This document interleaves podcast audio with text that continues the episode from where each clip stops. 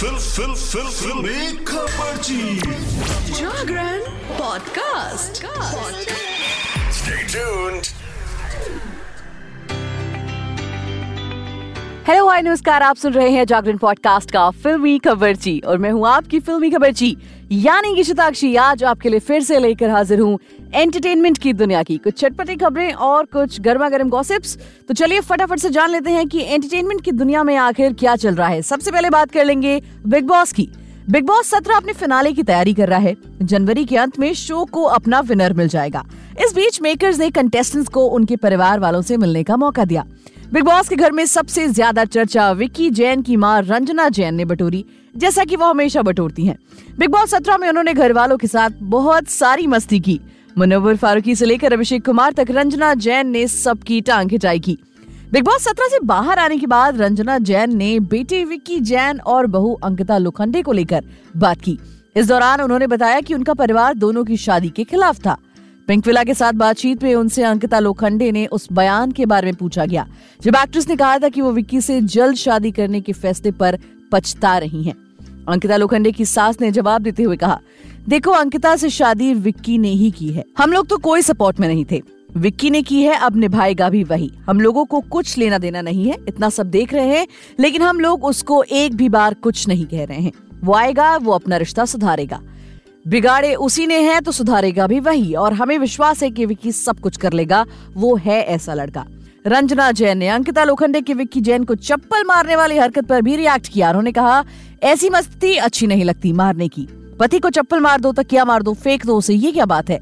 हमने तो अंकिता से कहा कि बेटा अच्छा नहीं लग रहा है, बहुत ज्यादा अब शब्दों का इस्तेमाल कर रही हो, अब जितने दिन बचे हैं लड़ना झगड़ना नहीं है, पहले रिश्ता देखो फिर गेम देखो। वेल, ऐसा पहली बार नहीं है जब विक्की की मम्मी घर में आई है और उन्होंने अंकिता को लेकर कोई बयान नहीं दिया है, इससे पहले भी ऐसा हो चुका है।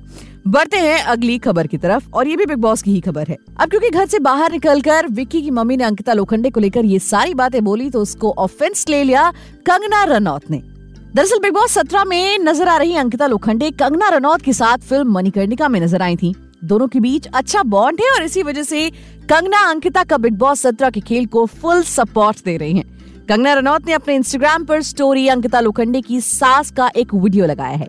इसके साथ ही उन्होंने अपने मन की बात लिखते हुए मीडिया को खूब कोसा है। कंगना रनौत ने लिखा, मीडिया उनके परिवार को तोड़ने की पूरी कोशिश कर रहा है, वो ये नहीं दिखाएंगे कि अंकिता लोखंडे की सासू माँ उनके लिए कितनी समर्पित हैं, उन्हें भी ये पसंद है, हा हा हा, बहुत प्यारी आंटी।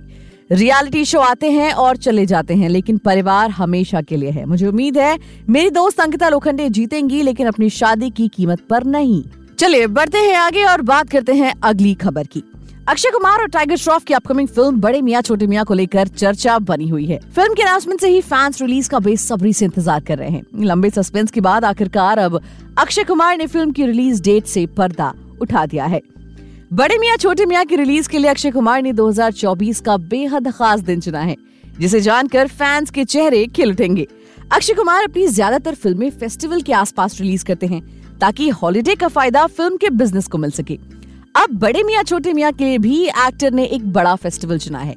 अक्षय कुमार ने 10 जनवरी को सोशल मीडिया पर बड़े मियाँ छोटे मियाँ का लुक शेयर किया। इसके साथ ही उन्होंने कहा कि फिल्म की रिलीज को बस अब 3 महीने बचे हैं। इसके साथ एक्टर ने साफ किया कि बड़े मियाँ छोटे मियाँ इस साल ईद पर रिलीज हो रही है, यानी फिल्म 10 अप्रैल 2024 को थिएटर्स में दस्तक देगी। बढ़ते हैं आगे और बात कर लेते हैं अगली खबर की। बॉलीवुड के सुपरस्टार शाहरुख खान ने पठान, जवान और डंकी से बॉक्स ऑफिस हिलाकर रख दिया। साल 2023 में रिलीज हुई ये तीनों ही फिल्में बॉक्स ऑफिस पर हिट रहीं, लेकिन साल 2024 में किंग खान ब्रेक लेने वाले हैं। रिपोर्ट्स के मुताबिक साल 2024 में शाहरुख खान की एक भी फिल्म रिलीज नहीं होगी, लेकिन शाहरुख खान का नाम कई सारी फिल्मों से जोड़ा जा रहा है। अभी करण जौहर से लेकर विशाल भारद्वाज तक कई फेमस डायरेक्टर किंग खान के साथ काम करने के लिए तैयार हैं, लेकिन अभी तक किसी ने डील पक्की नहीं की है या फिर इसकी कोई जानकारी नहीं दी है। इस बीच शाहरुख खान का नाम एक नई फिल्म से जुड़ रहा है। पठान, जवान और डंकी के बाद शाहरुख का नाम कई सारी फिल्मों से जुड़ा है, लेकिन अभी तक ये तय नहीं हो पाया कि किंग खान अगली कौन सी फिल्म करने वाले हैं। इस बीच अब शाहरुख खान का नाम धूम 4 से जोड़ा जा रहा है। एबीपी न्यूज की एक खबर की माने तो शाहरुख खान ने धूम 4 के लिए हाँ कर दी है। इसके बाद माना जा रहा है कि किंग खान इस फिल्म में नजर आने वाले हैं। आपको बता दें कि पहले मीडिया रिपोर्ट्स में दावा किया गया था कि धूम 4 को लेकर अभी तक कुछ तय नहीं हुआ है। शाहरुख खान की धूम 4 में एंट्री की खबर ने फैंस को खुश कर दिया है, लेकिन जानकारी के लिए बता दें कि धूम 4 में शाहरुख खान की एंट्री को लेकर कोई भी ऑफिशियल स्टेटमेंट नहीं आया है, अभी सिर्फ कयास लगाए जा रहे हैं। बढ़ते हैं अगली खबर की तरफ। फिल्मी दुनिया में बादशाह और शहंशाह की तो बातें हो ही रही हैं, लेकिन क्या आप जानते हैं कि नेटवर्थ के मामले में बॉलीवुड की क्वीन कौन है? अगर नहीं तो हम आज आपको उन अभिनेत्रियों के बारे में बताएंगे जो बहुत ज्यादा अच्छी कमाई कर रही हैं और वो अपार धन की मालकिन है और उन्हें बॉलीवुड की सबसे महंगी और अमीर एक्ट्रेसेस में गिना जाता है। इस लिस्ट में नंबर 1 पोजीशन पर नाम आता है ऐश्वर्या राय बच्चन का। जी हाँ, ऐश्वर्या भले ही फिल्मों में इन दिनों खास नजर नहीं आ रही, लेकिन उनकी नेटवर्थ यानी कि उनकी एनुअल इनकम बॉलीवुड की सभी एक्ट्रेसेस से ज्यादा है। एक रिपोर्ट में देखा गया कि ऐश्वर्या राय बच्चन की नेटवर्थ 800 करोड़ की है। ये कमाई उन्हें फिल्मों, रियल एस्टेट, इन्वेस्टमेंट, इस तरह की कई कंपनियों का ब्रांड एम्बेसडर होने और बहुत सारे अलग अलग प्रोफेशन से आती है। बता दें कि वो हर फिल्म के लिए करीब 10 से 12 करोड़ रुपए चार्ज करती है, जबकि एक दिन के एड शूट के लिए 6 से 7 करोड़ रुपए चार्ज करती है। बॉलीवुड एक्ट्रेस के नेटवर्थ की लिस्ट के बारे में बात करें तो नंबर 2 पर नाम है प्रियंका चोपड़ा का, जिनकी टोटल नेटवर्थ है 600 करोड़ की।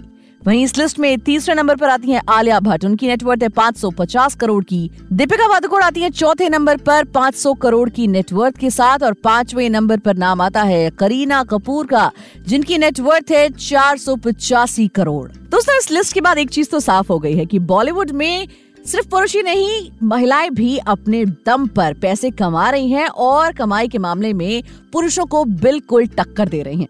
तो आज के इस एपिसोड में फिलहाल इतना ही। मिलेंगे आपसे अगले एपिसोड में एंटरटेनमेंट की और भी चटपटी खबरों के साथ। तब तक के लिए हमें दीजिए इजाजत और सुनते रहिए जागरण पॉडकास्ट का फिल्मी खबरची।